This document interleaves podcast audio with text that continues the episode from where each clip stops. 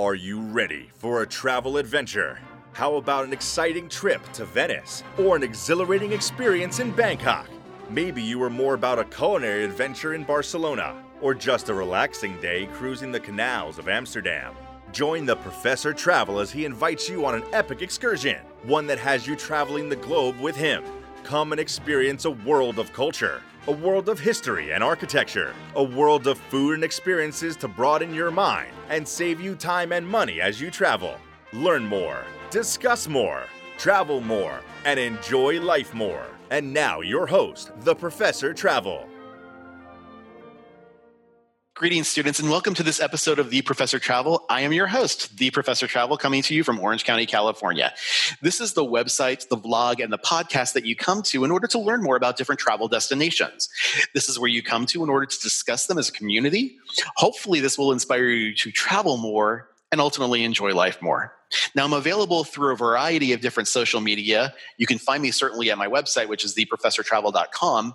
You can also find me both on YouTube and Facebook at The Professor Travel. I'm now available on TikTok, so you can find me at The Professor Travel. Um, if you want to find me on Instagram, you can find me there at the underscore professor underscore travel. If you are on Twitter, you can find me there at the Professor TR1. And then finally, if you're a blogger, you can find me on Blogspot at theprofessortravel.blogspot.com. Today, I am so incredibly privileged to interview one of the amazing visiting professors, a, a monster in, in, in, in, cruise influencers and in travel, Mr. Gary Bembridge. Hello, Gary. How are you doing today? Hi, hi. Very good. Thank you. Thanks for having me. Well, thank you very much for doing this. You are, you are with us today all the way from Europe. Um, I mean, what time is it there right now? So it's now 20 past four in the afternoon. Oh my goodness. And so it's eight, almost nice sunny summer's day as well. Yeah. well, it's fantastic. Um, well, before we get started, I just wanted to share a little bit about your background with my students. So, can you tell us a little bit about your educational background and maybe a couple of favorite places that you've traveled in the past? Sure. Well, um, so I, I, as, you, as you mentioned, I'm, I'm in London. I've been living in London for 30 something years. I actually grew up in Zimbabwe.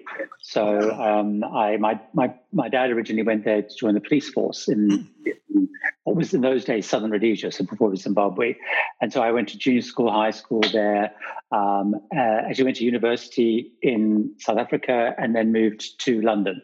So, and I've been in London. So I, have lived in London all that time, although I had a job which was uh, with Johnson and Johnson, which many people have heard of, looking after I had like a global marketing job. So that's also where I started traveling a lot. So although I was based in London, I was living part of the time in New York, sometimes parts of Asia. So you, know, sort of lots and lots of travel uh, uh, kind of around that. So that's my sort of background. But London is sort of where I've I count as home really. Wonderful. And maybe a couple of special spots that you like. I mean, like what are those travel destinations that you typically go back to on a regular basis that you really, really love? Yeah, that's a good question because people always ask me that what are my favorite places in the world. Two of my favorite places in the world are, and, and then one of the things I would say is I'm I'm always wanted to go somewhere new. That's the big thing. So, so I, like I constantly, I guess we'll talk about it through the course of this. Is I have this real desire to see things I haven't seen before. So I often don't go back to places, but where I do like to go to, that my most my favorite place in the world is Victoria Falls, mm. which is on the border of Zambia and Zimbabwe. It is the most spectacular, um, you know, this place in the world. It's, it, you know, it is very un- underdeveloped. So if you go to somewhere like Niagara Falls or something, it's, you know, it's all quite commercial uh, around it. I mean, it's still a spectacular site. Victoria Falls is you know, it still it doesn't have wall, you know, there's these huge big cliffs and there's no fences there, and it's kind of it's just it's very raw and it's just magnificent. Um, I love going to the beach. So if I was going, you know, so I love the Caribbean. I love places like Mauritius, places um, like that. And then, although my new sort of favorite places uh, is uh, the, the Arctic or Antarctica. Mm. So it's sort of the extreme. So you know, if I can't go to the beach, I want to go somewhere cold. I go to like the two extremes. If you like, I like it if it's like 40 degrees or minus something degrees. I also, um, as you can see, I have lots of places. The other place that I also really, really like is Palm Springs. Oh yeah, um, that's right here in California. Yeah, yeah exactly. So um, my partner and I go to Palm Springs well, he probably goes there more often than I do, but like it's sort of a place that it's just very comfortable. It, it's a, it's a kind of a strange place in many ways, uh, but it's just a great it's a great place, and it's all you know it's hot and it's just. Um, it's just a very welcoming place. So that's sort of a place I'd go to kind of just relax and, and and chill out. So those are sort of the spectrum of places. But to summarize it, very, very hot or very, very cold. Very nice. Um, do you tend to also gravitate more towards rural um, than say more urban, or does it really matter? No, it's interesting. No, no. I, I, I mean, the sort of joke with my friends is like my idea of hell is going to the countryside. so, so, so, so, I do like I like cities. I like where there's stuff um, happening. But saying that, as I said, you know, two of my favorite places is imagine Victoria Falls and Antarctica, which is is not busy. But generally speaking, I love I love cities because I like going to see things and I like to do things. You know, I like to go and you know, visit museums or visit things, you know, famous things or buildings or whatever. So that, you know, I'm much more of a city kind of person. That makes sense. Okay, so during this interview, I want to talk to you about your channel, which is Cruise Tips for Travelers. But I also want to talk about, you know, what it is, uh, maybe how many countries you've been to, because you've been to a lot of places, which I am yeah. I'm just floored by. Um, what types of content you have on your site, and of course, some of your favorite travel tips. Now, before we get started on that, let's dig a little bit deeper into who you are. So, um, you know, I want to know a little bit more about you and why travel is such a passion for you. I mean, it's interesting because. Um, ever since I was very small, I was obsessed with like getting out of where I was.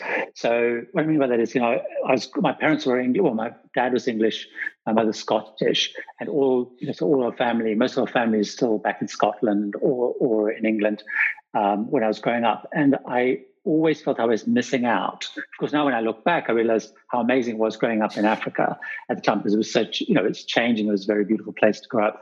But I always was intrigued with, you know, my roots, I guess, if, if you like. Hmm. But also as a little boy, I was, I, I loved history. And so I, you know, like I would read about Egypt or English history or American history or whatever. I was obsessed with history. So I wanted to go and see all these places where things had happened. So I always, that ever since I was small, was always kind of something I was obsessed with. Also, so there's that side, seeing those historical things was probably driving a lot partly roots, but also as a little boy, I was I was quite geeky about things like trains and planes. So you know, as you know, I always wanted to go and try these trains I was reading about or these amazing, you know, ships I was reading about or whatever it was. So there was always since I wanted to go and do this. And when you're in Africa, you know, you don't have that. Although of course now you do, because you know, like in South Africa, you have things like Rovos Rail, which all these old trains reconstructed, you know. But at the, at, so I always just wanted to get out and see things. And also because growing up uh, in in Africa, you know, it I mean, there's not a lot, I mean, in relative terms, there's not a lot of people and everything's very far away. And I would look at all these things like in, in England where everything was so close and you could go and see stuff. So I think it was those things that, that drove, that kind of drove me. I always was worried that I was missing out, I guess. Well, and, and to see things. And it's curious for me. I mean, you mentioned earlier that you, you had a career actually with Johnson and Johnson, but I was kind of worried. I, I, not worried. I'm kind of wondering why you didn't maybe start in the travel industry, or was that more of a hobby for you, or like a like a like a reward almost for doing? Yeah, no, it's really it's an interesting question because I never ever considered travel as a career hmm. ever. It was really interesting. Uh, you know, when I was looking at a career, I I I I, I liked originally I was very into advertising. I didn't realize this thing marketing existed. And so when I went to university, I discovered actually this marketing is you know it's more than just advertising, and that's what I, I really really liked. Um, and and so I'd always decided I wanted to be in marketing. Then I'd always decided actually, but if I joined like a multinational corporation, by nature would have a global aspect to it, and it would mm. possibly have a chance of moving around. Now, originally, I was thinking, well, you know, if you look for a global company, you can maybe move between different countries or, or whatever. So it was my love of marketing and then looking for a big multinational. So originally, I started working was with Unilever, and then I started at, at Johnson and Johnson. And I stayed at Johnson Johnson for 25 years or something like that. So That's a pretty long um, stint. yeah, yeah, no, absolutely. And and I and it, that also helped feed my passion for travel because I was originally in a UK company. Then I had a European job looking after Johnson's Baby around Europe. So I was traveling around Europe. It was very exciting at that time because things like Russia were just opening. Mm-hmm. You know, so we, we were very early in developing the Russian business. So going to Russia before Russia was really developed, you know, the, you know, the, the you know, Eastern Europe was developing, and then I took on a global role from that, and you know, sort of opening up China and stuff like that. So that was kind of fed my travel stuff because on the plus side, because it was business travel, you traveled business class and stayed in really nice hotels. Oh yes, very and nice. and, and, and, even better, you earned air miles, mm, which you were allowed to keep. So that then fed fueled all my kind of um, social travel, if, if you like. So very nice. Yeah, very nice indeed. Uh, in fact, I I, I got to think that has be, that had to be very very exciting to get in, in emerging markets from a, from a very. purely from a purely marketing standpoint, let alone other business aspects. What a great opportunity! So. All of a sudden, we can also we can also I did also sorry to interrupt. Oh, you sure. asked how many countries I've been to. I mean, I actually did the exercise. I've never done the exercise, but when you originally and you were asking a question, and, I worked out I've been to eighty countries. Eighty. Um, eighty, yeah. Wow. And um, and then it, it, and then I started looking at all the countries I haven't been to, which was really bad because it made me really frustrated. Be frustrated. This is this is it's it, it's kind of it's kind of like these these are your goals now at this point to be able exactly, to yeah. consider. I mean, I myself have been to 23 countries. I originally had I think four other ones to kind of visit in March of this year. Unfortunately, the cruise I was going on was canceled, as we obviously know. Unfortunately, yeah. um, but you know, there's still there's still those opportunities, and, and I always look at it as you know, next year's another opportunity for us. Um, and I'm going to and I want to talk to you about some of the other some in fact some of the continents that you've been to in just a couple of minutes. But with respect to your channel. Okay, so mm-hmm. you've had this career. Now, all of a sudden, a couple of years ago, you developed this channel called tips for travelers or cruise tips for travelers. And um, to me, I got involved in this. I started watching this, I'd probably say a few years ago, probably about three or four years ago, I'd say. And it's been really beneficial to me as I've done my travels. Uh, you have a lot of different things and content on there, but what what prompted you to start doing a YouTube channel? Well, I started I started originally back in 2005 uh, and what happened was, as I mentioned, I was doing this kind of uh, business travel, mm-hmm. and because I was obsessed with seeing things, you know, I, I if I, I, would always try and plan my travel, uh, so I would have a day before or a day after, maybe a weekend. So you know, I might be in one week, say, having a meeting in Singapore, Hong Kong, then maybe going to Sydney or something. So what I do is try and plan it. So I thought, okay, I've got a day in Singapore. What can I do? And before I'd go, I research like crazy to say, okay, I've got, you know, eight hours, nine, whatever it is. And I want to see these are all the things I must see. This is the order I must see them in. This is what I'm going to do. This is how I'm going to get around. So that I could use those eight hours really well. And then then I thought, well, I've got this kind of then of course I work out what worked. But then uh, but then I thought, well, I've actually got this really good content. And then uh, Apple launched iTunes uh, mm. and podcasting. And I would always, again, I, the geek in me was like, I'd love this idea. In fact, when I was at university, I'd, I'd done like campus radio. We'd set up a radio station. Oh. So I was a bit of a, a kind of a closet like um, presenter and kind of thing. so this is brilliant. So I have this content. Um, you know, after you're staying in hotels, you know, a lot. So you've got the evening to, to do it in, in, rather than just work. You have distractions. So I thought I'm going to start a podcast. So I started a podcast. Um, which I'd originally called My Travel Reviews, I think was the first couple of episodes. And I thought, that's kind of a dumb name. Um, so, so, then I thought, then I just sat down one, e- one evening and I started Googling, uh, you know, not uh, Googling, looking at domain names. Mm-hmm. And I put in tips for travelers because see ideas. And I soon realized that that domain name was available. So that so I took on the you know, tips of travelers, and so I started a podcast, and it was very destination focused because that's what mm. I was mm. doing, you know, and it was all around things you can do in Sydney in a day, things you can do in Singapore in a day, things you can do in you know Seoul for a day or Paris for a day or whatever. And then I think it was in 2006, about a year later, YouTube launched. And so what I started doing was videoing my hotel rooms that I was staying in, uh, partly to show people and remind myself where I was staying. And I put those on YouTube. And then I started videoing, you know, I'd go to a museum or I'd go on an attraction. That's just sort of videoing that. And I started putting that on YouTube. and then I both the podcast really took off, partly because there wasn't many travel podcasts at the time, and the YouTube channel started taking off. And so I thought, oh, there's some, something. So I, I, just kept going with it, posting it. Um, pretty much focused podcast on destinations, YouTube very erratic. Um, then I started cruising, and then I started posting more cruising content. Mm. That started taking off, and um, and that really started taking off. And then I'd always sorry, it's a long-winded story. no, no, that's okay. Please. so, so my plan had always been from very young that I was going to retire when I was 55. That had always be my plan, and so I'd always been working the idea of retiring when I was 55. So I, you know, so financially and everything, I could, do it. And then my idea when I retired when I was 55 was that I was going to do some marketing consulting and I'd spend more time traveling, doing my podcast and everything. So you're right. A couple of years ago, when I retired, I um, I started focusing much more on on the channels and stuff. But what I realized is uh, two things. I, I, realized is one. Um, when I'd come back from a trip, I would always do the video first because I like doing the video. I enjoyed that the most. And I'd do the podcast second. And then I'd write a blog post third, begrudgingly.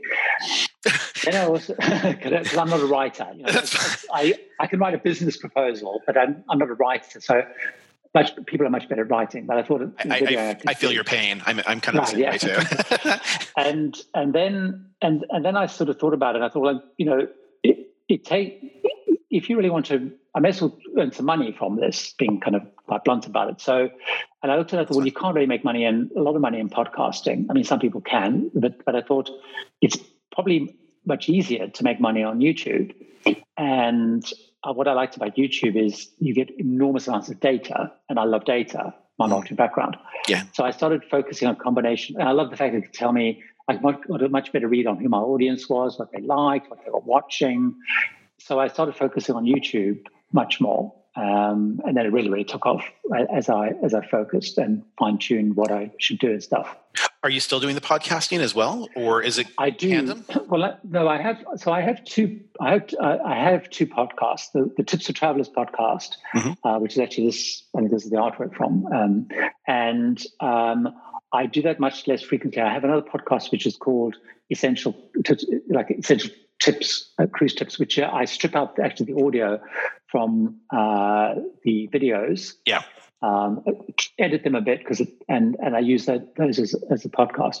My the tips of my main tips of travels podcast is much bigger. Um, so I tend to only post more destination stuff more on that. Um, but it's much it's much lower priority than it was. But it's still much bigger than the other one. It still does pretty well. But because you know people because it's quite evergreen content, you know old episodes from two three years ago still do really really well because you know people are looking for tips on Paris. Mm-hmm. Most of us are largely largely valid. So yeah, absolutely. And one other quick question: Is it tips for travelers with two L's or with one L? I know Good the spelling question. is different. Good question. It's Tips for Travelers. The domain name is Tips for Travelers with two L's. Okay. Um, tips for Travelers with one L.com is uh, is a dormant uh, URL domain name, which I've been trying to get them to sell me, but they seem to think it's worth like fifty thousand dollars, and I'm saying it's not worth fifty thousand dollars. um, so I, I, at the moment, it's it's a two L's. They, they, they, they need to do a market analysis to determine exactly. it's not worth fifty thousand. Exactly. Okay, so let's talk about some of the places that you've been to. Okay, now, so how many how many contents ha- or contents? How many continents have you actually been to at this point? I think I've been to all of them now. So uh, yeah, I've been to all of them. I think.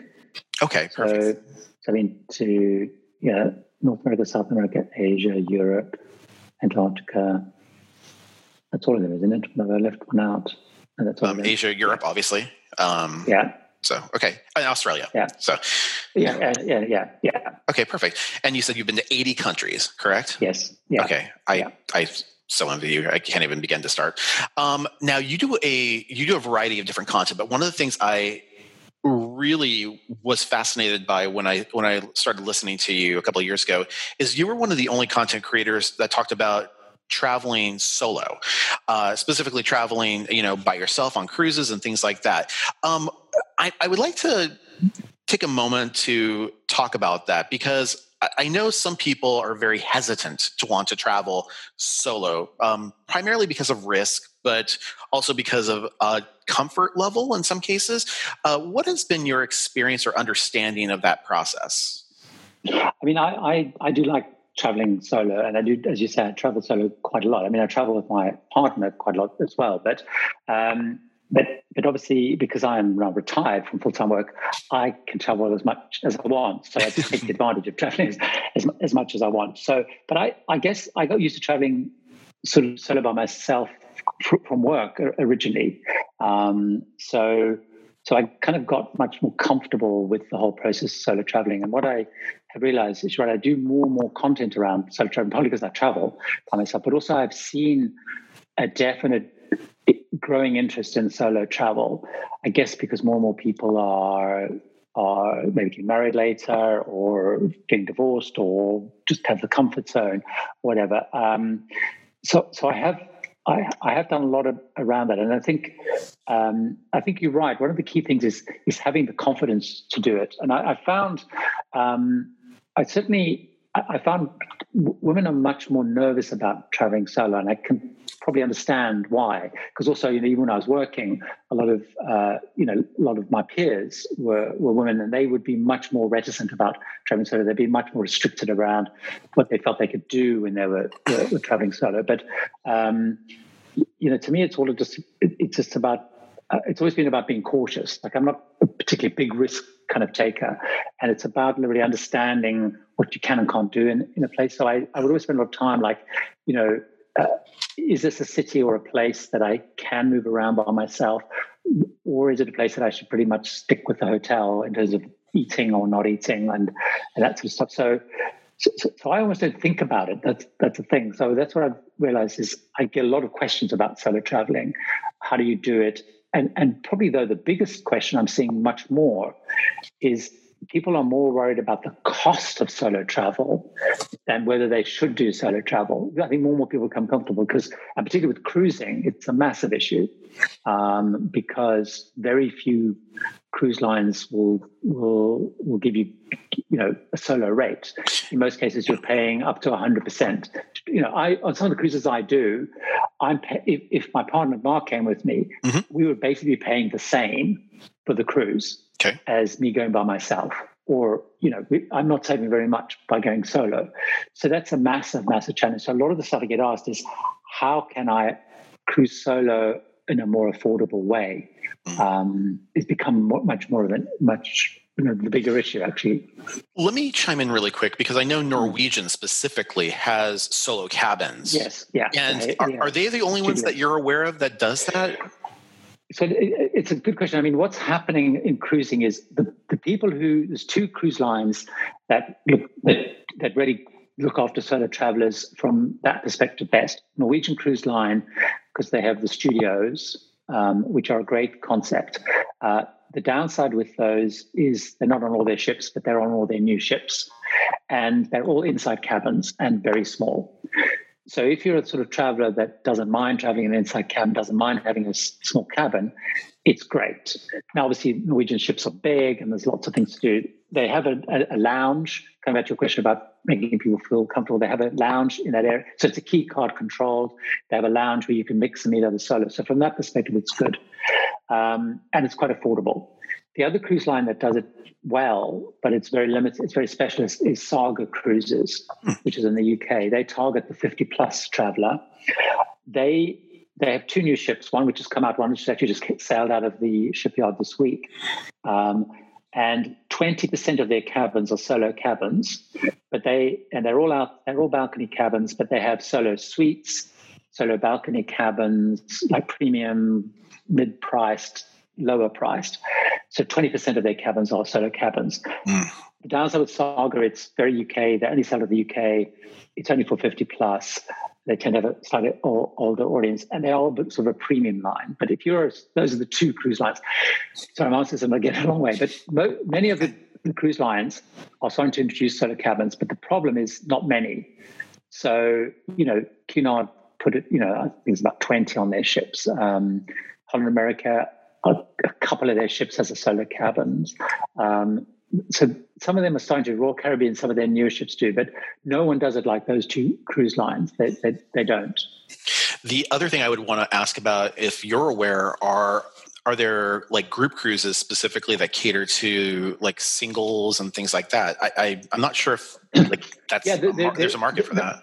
There, there are. I mean, one of the things that there are, um, there are, and there's things like I'm trying the name of the site, but it's something like solotraveler.com or something like that. But if people literally Googled solo travel group, cruise groups or something and I think it's called solotraveler.com, but there are groups that organize solo travelers. Um, and one of the great things, what, what I always recommend with people solo traveling, which is, is what I do, is um, I uh, all many cruise lines, and even including river cruise lines, will offer solo deals at different parts of the year.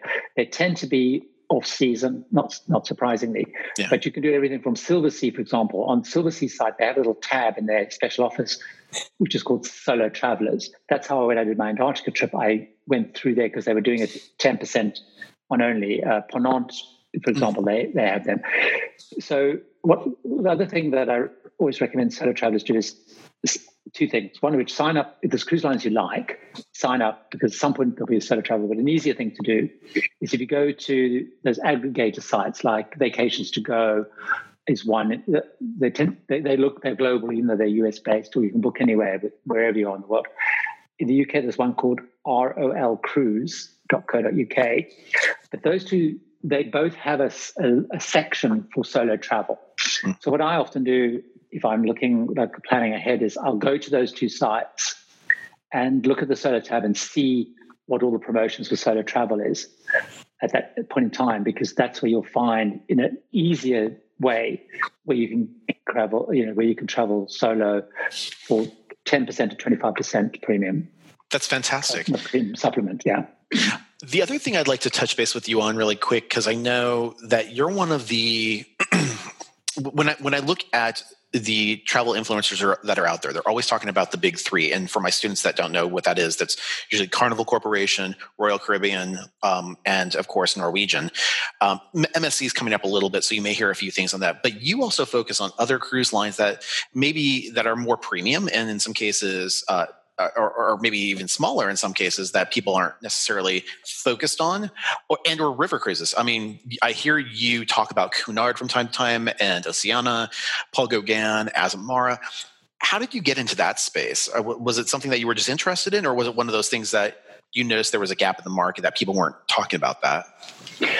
Um, it's, it's, a combination of all those things in reality. I i, I um, it, I, I, sort of I, I, I look at cruises that I would like to go on. Also, my audience is mostly 45 plus, most and and something like 35% are 65 plus. Mm. So I also look at the cruises that I think um, that audience would like. I mean, I'm 61, so so you know, so I I sort of go on cruises that I I can want to go on. So so so it's partly is looking at what I think my audience would like, what what I would like, um, it, and it's also partly around you know when you look out there finding a point of difference is you can find shed loads of stuff about Royal Caribbean, shed loads of stuff about Carnival, shed loads of stuff about MSC.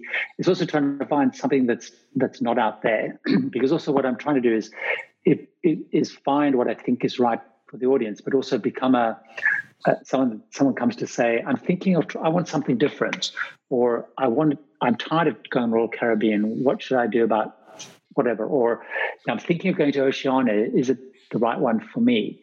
And so, so that's sort of why I do it. So it's a mashup of all, all, all those things, and um, also it's looking for stories that I can tell that haven't been told. You know, if I was to do something about Royal Caribbean, uh, there's a lot of not there's not a lot new that I can can do. Um, you, you, know, I can do things around um, which I have done, for example, on some of those cruise lines. I'll do things around multi generational travel, for example.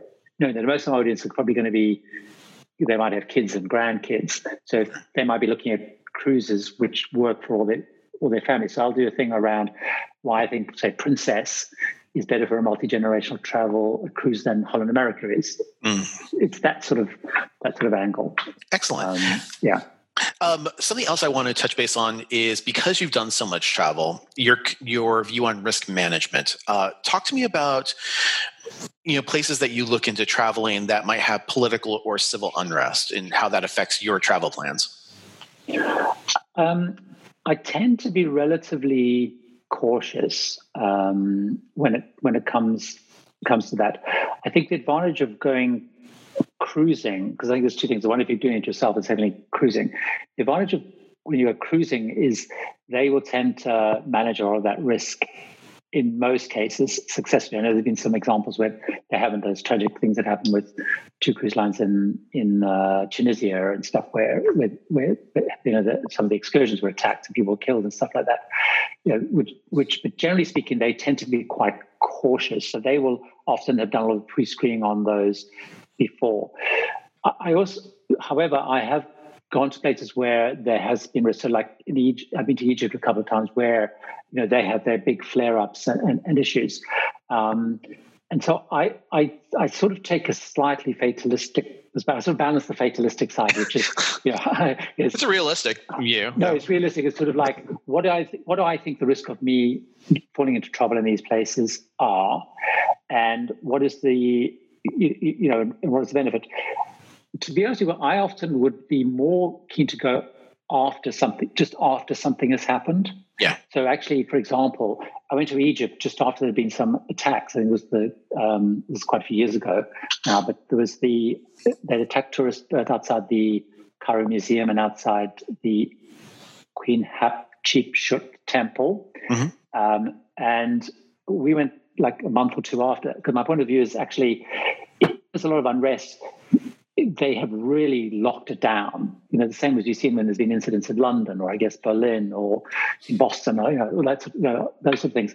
Is just straight afterwards is when there's enorm- the, the country and everybody is kind of really uh, locked down and strict. So, so I, it's a bit like I, that's sort of how I manage it, I, guess. I no. don't know if that sort of answers your question, but yeah, it's, it's, it's and also um, you know I don't have kids and I don't have you know that's so I, I probably have a slightly more relaxed view. I think if I had kids and sort of families and stuff, I would I would be more much aware. More yeah, and aware. Yeah, yeah, yeah. No, that makes perfect sense. Um, on a lighter side, uh, what countries would you like to travel to that perhaps you have not yet? Like, what's on your schedule for like this is something I really need to do? Yeah, I mean, it's it's it's kind of a great question because what I what I do every year is I sort of sit down, I draw a list of um, where I really want to go to, and um, the, the, the ones that are currently on that list is Galapagos, mm. which um, I really want to go to. I planned to go in 2021, but now, of course, 2020 is now moved into 2021. it's like it's a whole, it's like taking 2020 now. That's it's like everybody moved their entire plans over yeah, one year. so.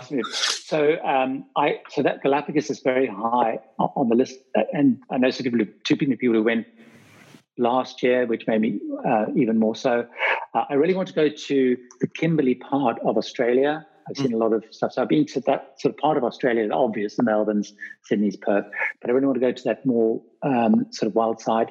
And I want to go to much more of South America. So I've been into the obvious places. South America, I've been to Mexico, Mexico City, Buenos Aires, and like, but I really want to go to um, explore much more like Chile, mm. uh, Paraguay, those sort of places. I mean, what I would love to do is um, I'd love to do an entire South American around the South America trip, so you get a, a, flavor and then figure out where I want to go go back to. We have definitely been looking at that, and and funny that you mentioned about the flavor of a trip because when I uh, the, my my perspective on cruising is it's almost like one of those boxes of candies where there's it's a sampler Absolutely. of all these different things and it's like Absolutely. oh you can you can find the things that you like you can find the things that maybe eh, i'm not as hot on so i mean the, of those places that i've gone on cruising i've definitely seen some places i would absolutely go back in a heartbeat and have in a couple places especially like especially with venice um, love it love it love it um, you know I, I absolutely would go back in a second and i've been to italy three times now within the last couple of years so for me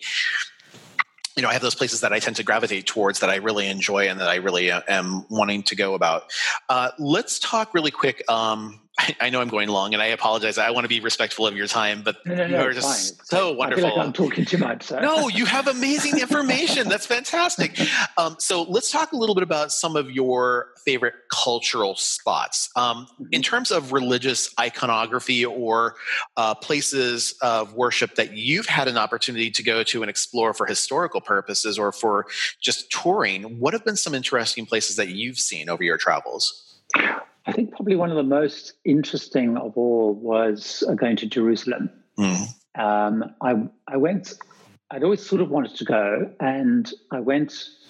Was it two years or three years ago? There was actually a, a, a conference, a blogging conference, mm. which was held in, in Jerusalem, and I found that absolutely fascinating. That sort of the combination where you've got you know Christianity, you know, the whole Jewish and the Muslim, you know, that whole mishmash and the, the conflict and the coexistence and non and all that. And, but you know, just sort of understanding that this place was the center for so many uh, religious, uh, so much religious significance for such a diverse range of religions. And you, you know, you've got the place where Jesus was, depending on your beliefs, also wasn't, and uh, you know, the, the, the temple and then the wall, and just that I found absolutely absolutely, absolutely fascinating. Um, and that, well, that was probably the most interesting because there's that whole like mash and the significance because I, did, I sort of you know you know the you know the importance of Jerusalem, but until you go there, I don't think you really understand. I hadn't really understood just how important it was mm-hmm. and how you know you know and there's a feeling about the place which I hadn't really appreciated before. You know, you, you feel like you're in somewhere really important and significant. That that was the that was the one for me. That stands out way way. The second one, if I could have a second one, is mm-hmm. when I went to Japan, uh, which is another place that I want to do that thing you talk about a taste. I did a cruise around Japan, and I want to go back and spend more, more time there. But um, was also, you know, the whole Japanese approach to religion I found fascinating because you know, we we're used to, even if you're not religious, but you're used to growing up, you know, in a Christian world or a Jewish world or a, I said whatever world, in a country. But the whole Japanese approach to religion I found fascinating with the Shinto, the Shinto temples and just their their like I found that fascinating because they they're very um, uh, spiritual uh, people but without the constructs of religion like we used it in the West, I guess, or even in, in the East. And I found that fascinating, their whole approach to religion and the, the temples just fascinating. I'm um, always. No, I'm, I'm sorry. I didn't mean to interrupt. I apologize. No, no, no. I was saying I couldn't quite work it. I couldn't quite work out. But you go to these temples, and even I'm not a particularly religious person, but I found them very spiritual, um, and that that was amazing. I'm always curious what people say to this question because when I travel around, and I, like yourself, I'm I'm I'm more of a I'm more of a spiritual person, not as religious. Um, and I've been to the Vatican, and I I thought it was okay. Um, it, you know, it, cold, yeah, yeah. I mean, well, especially if you're doing the touring, you're shoulder to shoulder, walking yeah, through the yeah. place. You, you don't really get an opportunity to see all the really great works of art as you would, or some of the really impressive history that's there because you're shuttled through it so quickly. Um, one of the places I found I was just enamored by was on a recent uh, cruise that I went and had an opportunity to tour St. Petersburg and got a chance to see mm. the Church of the Spilled Blood or the Resurrection. Yeah. Was yeah. spectacular in my view. It's a smaller place, but it's one of those places yeah. that, from from a historical vantage point and from the construct of the artwork there, because it's all tile work as opposed to tapestries and mm. paintings and things mm. like that, mm. just hands down one of my yeah, favorite places yeah. in the world. Yeah. So, in terms of art, though, where would you say is probably one of the favorite places that you've gone that you really enjoy the art the most? It's interesting because it's it's funny. Like I I'm not massively I'm not massively into art, but one of the places that I found the most impressive was going to Bilbao, where they have a Guggenheim museum. Yeah, they have some amazing uh, really bizarre but amazing big, you know, massive big sculptures. So they've got a big Salvador Dali there, they've got some Jeff Koons stuff there. And that I found the most fascinating because it was so unexpected. You know, I know Bilbao built the Guggenheim to try and get people to go to Bilbao, but that, yeah, and it worked, I guess. But it, I found the art there just so interesting because it, it's not it's it's completely what you would know it's completely unexpected mm. um, and, and that's i found that the most fascinating and also to your point is problems if you go to Florence or you go to any of the big museums in New York or whatever, you know, you're, you're shuffling around going, oh God, there's yeah. the Mona Lisa or there's a something or there's a David. But you're kind of ticking it off a list. Um, so that was the best experience for me was I hadn't really known what to expect and it was just stuff I hadn't seen before. And, you know, you could walk up to it and you walk under it and around it and stuff. That, that was the best experience, I would say. Now, let's talk about language really quick because you do so much traveling. Do you experience a challenge with language, or I don't even know, do you speak multiple languages? Uh, no. Okay, good. I, I mean, I found, I found it was interesting when, when, when I was traveling a lot for work. I, I found I, I would pick up I would pick up language not not because I'm not very good at picking up language, but I pick up enough language to get people comfortable. You know, the hello, the thank you, how do, can you help me? Those kinds of things. So I've always used language as a way of um, some really basic stuff. So to just break the ice and let people know you're, you're trying. But no, I, I don't. I'm a very classic kind of. One of the things I always regret is at school, I was, language wasn't a massive part of what we do, and I think certainly, I think it's a disadvantage certainly for the UK, and I'm probably the same in the US. Yeah, where you know when I was working. Uh, you know my European job and in my global job is all the people that were in my team from Europe. You know, if they spoke four languages, that was quite poor.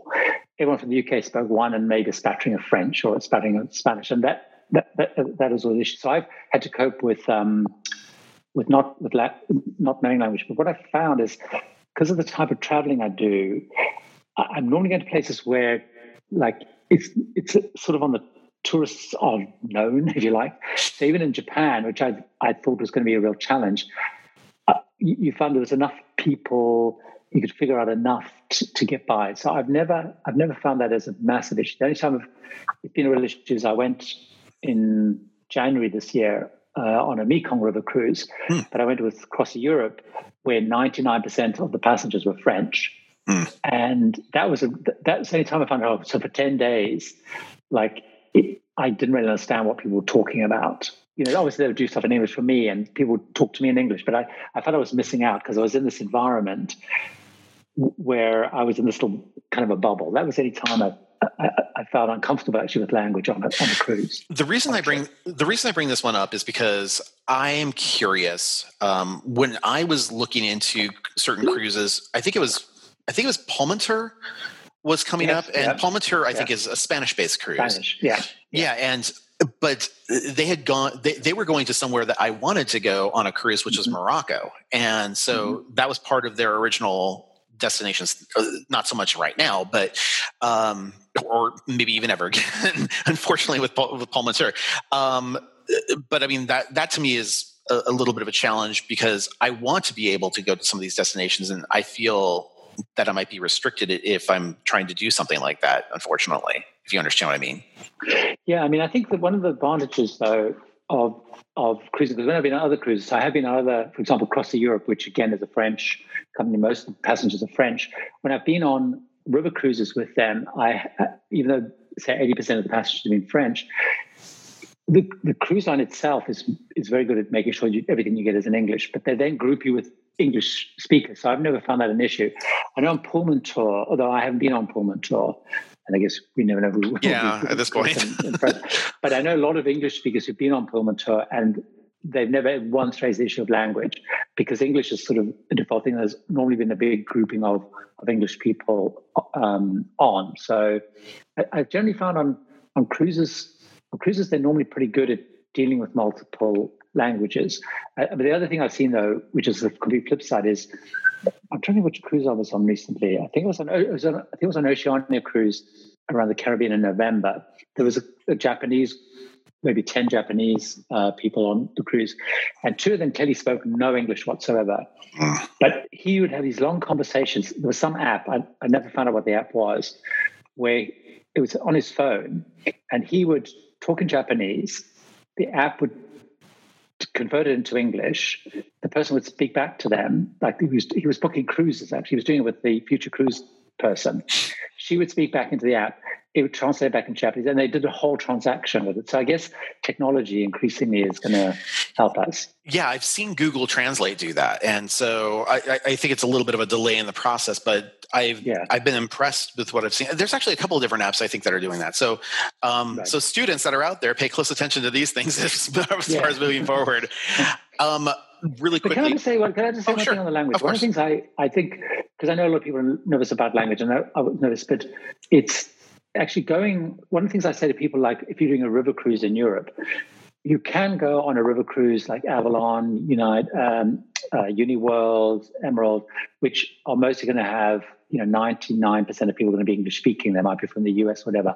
But if you actually go on uh, you know like Nicko or CroisiEurope or one of those cruise lines you're actually going to have a much more european experience than because your passengers are going to be from Spain, from France, from Italy. So it's also that mixture. You know, it's where you go, I think, as well. Is you could actually enhance experience by going with uh, with non-English speakers first language, because most Europeans, certainly in Europe, most Europeans will speak English. Okay, perfect. Let's also talk about some diet and food as you've gone through your travels really quick. Um, I, I know that when i go to certain places i have a kind of sensitive tummy. And so you know going to a place like for example I, at the end of this year i was supposed to go to india. And so it was one of these things where i was i was planning ahead of time to um, you know embrace you know soup for about a week and then make that transition to eating you know more delicate foods in preparation for this. Have you ever had to do like preparation for different types of eating, or you know whether it's richer foods or or uh, street food or anything like that at all on your travels? Not so much. I always avoid street food. Any okay. anything that I, I I'm obsessed with things being cooked in a clean way. You know? Okay, good. So, so I never, and I know lots of people, they'll street food and they'll go to the markets. I never eat food from markets and never eat kind of street food. I, I kind of eat in restaurants and, um, yeah, so I, I, kind of the way I deal with it is is kind of avoid avoid that. I'm not adventurous. I, have been on lots of trips with people where they'll want to go to the food market, you know, in in wherever, you know, somewhere but, in Asia. It's like I'll come with you, but I ain't gonna eat. but I will say this: you're adventurous in other ways. For example, I've seen videos of you. You're you're 61 years old. I've seen videos of you biking in other places or or doing recreation like that. I'm 47, and I'm I don't think I could keep up with you very well. What, what are some of your favorite recreational activities to do when you are when you are traveling abroad? Yes, I mean you're right. I, I'm very into like being active stuff. So I love doing uh, cycling tours. Um, so if there's a cycling tour, I'll always do it.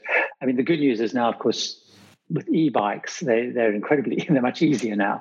Um, but so, you know, even if people are worried about not being active, if there's a bike ride with a with a uh, an e-bike, don't don't let it put you off. Cycling is a great way of seeing places. Um, uh, I like hiking, you know, like climbing up mountains um, and well, not, not mountain climbing, you know, but if there's a big hike up a, a hill, I, I will do. So I will always tend to go for the the active uh, excursion, often because they are the mo- more scenic stuff, mm. and also I use that as a, as a good argument for why I'm eating so much on the ship.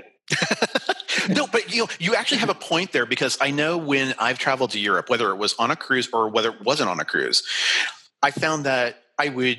Uh, the U.S. here we're very sedentary, and then when we go over to a place like Europe, we're seeing a lot of people very, very skinny, and uh, we're we're wondering how is that possible? How how do they keep up like that? And part of it, I think, is because there are some obviously changes in the diet, but not too much. It seems that a lot of places, especially if you're traveling on a more urban setting, you tend to walk a lot uh, like just a lot a lot or you're or you're biking like when i was in amsterdam i was amazed to see like yeah. garages yeah. of bicycles you yeah. know worth of places so it sounds like that's something that's definitely more prevalent in the european market as we go through that yeah it is it, it it, it depends. It depends. And probably the UK is less so. People in the UK are less so. It's been more uh, like like the US, like the US probably. But certainly, yeah, on, on continental Europe, you know, you're biking, walking, is is uh, is a much much bigger thing. But I generally like when I go, like I, I would tend to do lots of walking, sightseeing, and I just like being. I like the more. I like doing things that are more active. You know, kayaking. I would do uh, whitewater rafting. So it's not as adventure stuff, but I like active, I like doing active stuff. Yes. Excellent. And then one other thing I wanted to know is had you actually traveled during any holiday periods that you've gotten a chance to experience um, local holidays of different places that you've been to? I not not a massive amount. I mean, other than kind of the Christmas period stuff. So often, like we would go away normally at Christmas, and that's sort of it's a holiday holiday. I try and do a holiday which is not going to be something I'm vlogging and blogging and, and whatever about. So, but not not not that much. Often, partly because if I'm traveling solo, it's a terrible time to go because it's it's an expensive time mm, it, it, because that tends to be more families and, and whatever. So, not not so much. No. Okay, that's fine. Um, so, really quickly, let's talk about some of the content that you have on your site. Obviously, I've seen different types of news and mm-hmm. reviews. Uh, you have a lot of top, like top fives or top tens of different types of things. In fact, I want to say last night you just put out something. Um, it was like top six or seven ways to get an upgrade or something like that. I yeah, saw that early yeah. this morning. It was it's a really I highly recommend it. Students, if you have an opportunity to do this, definitely go over to his YouTube channel, take a look at it. It's he's got some great tips on these things. Um, you know, smaller cruise travel, uh, saving money for cruises, which is obviously I think a lot of people, especially in the younger age bracket, they're curious about how to do something like that. Um, and then sometimes you'll have destination videos such as airline videos or, or locational videos. Anything that I missed there or anything that was that, that maybe you even explored maybe doing more on? No, I mean uh, you're right. I mean most most of the stuff I try and do is is tips based because obviously tips for travel. It's kind of the, the stuff, and that's the stuff I find does well. The, the one thing I try used to do, which I would like to do more of, is stuff around trains and train travel. Mm. So I, I, have done more of that. I've done like the Ghan in Australia, Rovos Rail, and, and a few others um, around the world. And I would like to do more of that because I think also, and, and, Rocky Mountaineer, that's how I was trying to pick up. Yeah. Because I found it also, a lot of people who like cruising also like trains. It's something about those things. And, and, and a lot of them also often connect with, you can connect quite well with locations or, or cruising stuff. So I've I've done some train stuff in the past, which has been very you know it's been popular. But I try and do much more tip stuff. And what's what's happened though since this whole pandemic thing is um, it's having to flip a little bit about what I do content wise because what I found people actually at the moment, because like we're saying, everyone's shoving everything out. No one knows when cruising is going to start. People don't even know when travel is going to start fully. They start traveling and then quarantines get put in place and countries get closed or whatever. So I'm finding actually that people want to watch a different type of content at the moment. So it's also about being nimble and reading the audience. So people want to watch much more news stuff. I don't see my channel as being a news channel, but that's what people want to watch. So it's also about having to adapt. People so you know, I am putting out some stuff like you saying the cruise uh, cabin upgrade because I still want to keep some regular, normal life content out there. But sure, it's also I think uh, you know it's about adapting to what's working, what people what people are looking for. But my main focus is like tips helping people. Do you do you find that a lot of people are? Uh, I, I spoke with a recent um, YouTube uh, influencer as well, and he was indicating a lot of the things on his channel were starting to focus on domestic travel. Is that something that you're starting to see, like uh, people in, like maybe people in in in the UK are focusing more on travel within the UK, or or are they really focusing more in the European yeah. market? I, I haven't seen it as much, but I I absolutely think that's that's right. We're going to see that as as it opens up much more. And I think what we're seeing, for example, as you know, in cruising, like uh, in Norway, uh, Norwegians can go cruising around Norway on two cruise lines now. Uh, Germany just started this weekend with their first, uh, you know, Royal Caribbean's Mein Schiff. Uh, Mein Schiff, it's a joint venture they have. Hapag Lloyd is starting. AIDA Carnival Corporation starts on the second. Yes. Whatever. And so I think we will and the UK, Hurtigrutens uh, launching around the UK on the 2nd of September. They don't have final approval for that yet. So I think we're going to see not only for non-cruise travel, but for cruise travel. I think people are going to, the, re, the, real, the reality is that cruising is probably going to open up regionally, not cross-country, uh, for for a specific grouping of travelers. So I think people will start to be looking at at domestic in a much much bigger way. Um, it's hard to see how cross country travel is going to operate. You know, in, in, in, in, any way, it's a big challenge, of course, for the US because with the, the laws in the US, you can't do a lot of that stuff yet. But, yeah. Um, yeah. And a lot yeah, of our so surrounding so countries don't even want us to travel to them at this time. Exactly. And then the, the, the, the passenger, people call it the Jones Act, but I think it's the Passenger Something Act where you cruisers have to call it a foreign port before they can come back. So a lot of what's happening in Europe, what's happening in Asia now, Taiwan started, they're doing, you know, cruises around like, you know, Norway's doing around Norway, Taiwan's doing around their islands. But the US, as I understand, can't do that. So I guess they're going to have to find a way of doing that. But I think there's going to be that real shift to not going too far away from home, uh, staying within the one healthcare system, uh, you know, if there's a problem, being able to get home easily, all that stuff, I think absolutely is, is going to be bigger. You know, that's funny that you mentioned the Jones Act because I was doing some research on that. And I think the original intent was that it was supposed to be a merchant act specifically for that. Yeah. But I, I, know that when I went to, I, I went on a cruise uh, a few years ago. I, I uh, it started in Oahu and we were just doing all the Hawaiian Islands. And I was trying to figure out how they were going to get around doing the Jones Act.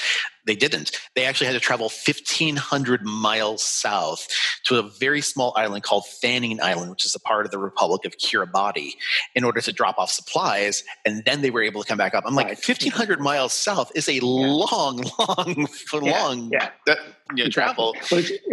Exactly. I mean, it's going to be interesting because what what the German cruises, because the problem with Germany is they don't have a big coastline, so yeah. they don't have ports. Like so, Ponant is fine in France; they're sailing to all these lovely out of the way ports. Mm-hmm. Um, but what German the Mein Schiff does is they sail to Kronstadt in Norway. They docked in there for a technical call and then left so back to Germany. But no passengers got off, no crew got off. So literally was, I guess, a similar thing. That, and I don't know what the German rules are, but, but one of it's that's you know the, the, way around is something something like that. But but I think domestic is going to be um, you know really big, yeah.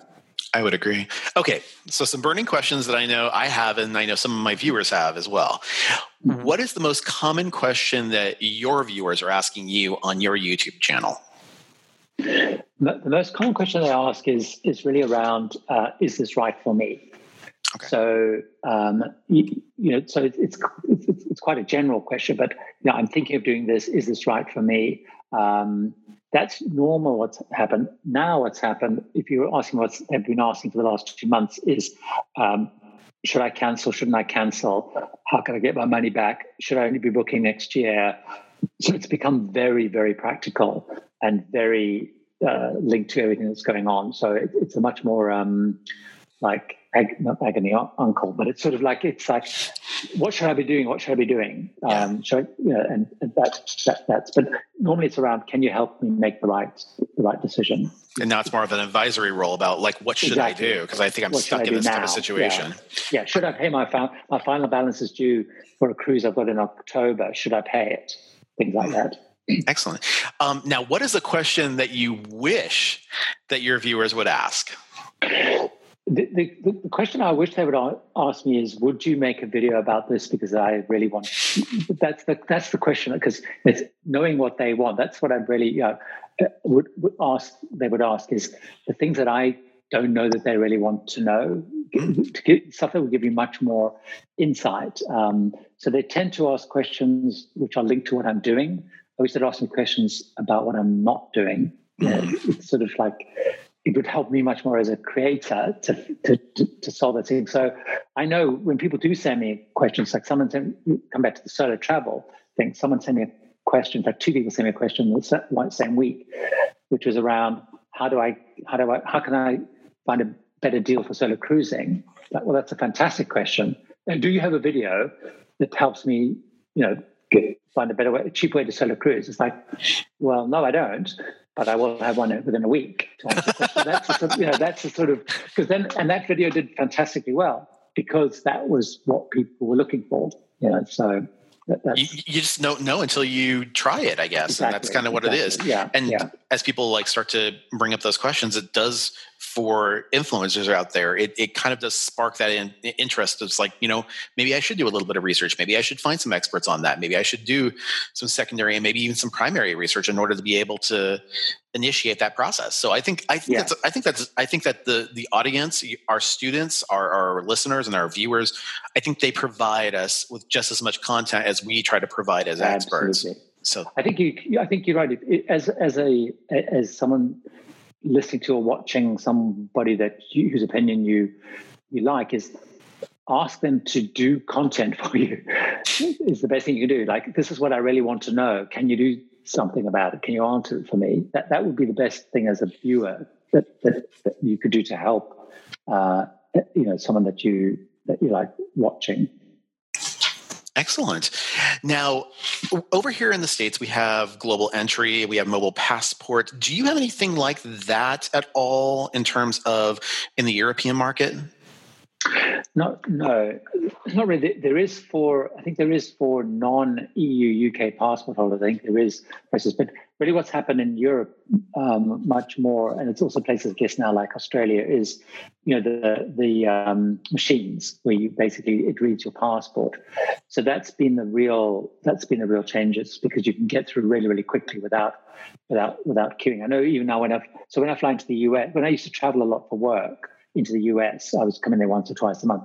I was looking at the time of should I sign up for global entry because otherwise, you know, snake slowly for an hour and a half down the thing. But now they have the machines in the all of the US places. It's it's pretty quick coming out. So no, that that's been the main thing that I that I use. And I know you used to do like you'd have to fill out these slips in, as early as like a year ago, two years ago. Now it's like you can you can no paperwork. Yeah, yeah, there's really no paperwork at all involved in this yeah, process. So yeah. just ask you a quick question and boom, you're on your way. Yeah.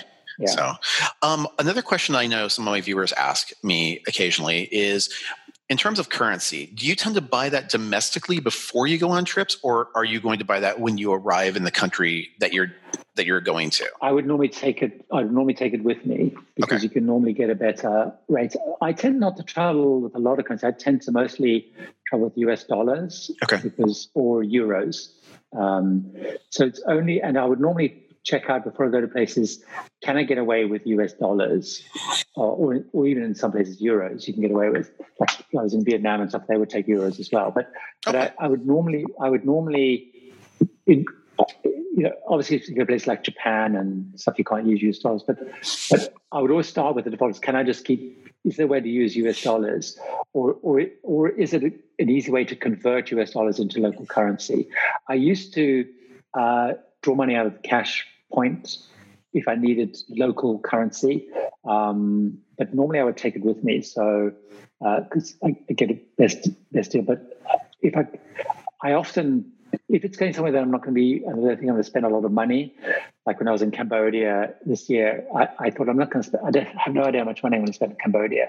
So I literally got by with US dollars and took a little bit out of the cash point, even though it wasn't a terribly good rate. So I didn't waste. I didn't, you know, get a hundred dollars worth of Cambodian I don't know what the currency was now.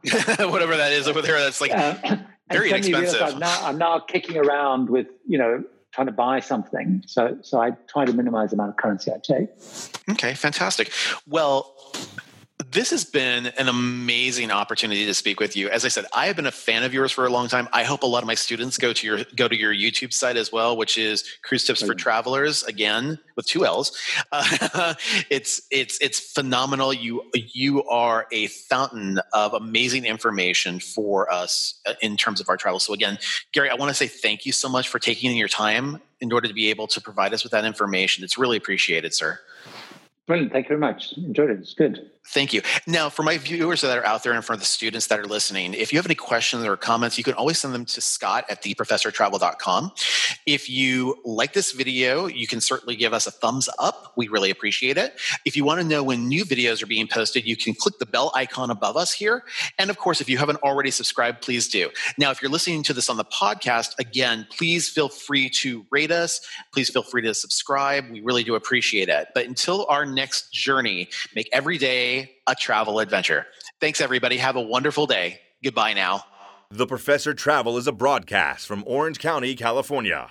A transcript of each podcast may be requested by contacting the Professor Travel at his website, theprofessortravel.com. For opportunities to work with the Professor Travel, feel free to contact Scott at theprofessortravel.com or contact us through YouTube, Instagram, or Facebook at The Professor Travel or Twitter at The Professor TR1. Make every day a great day to have a travel adventure.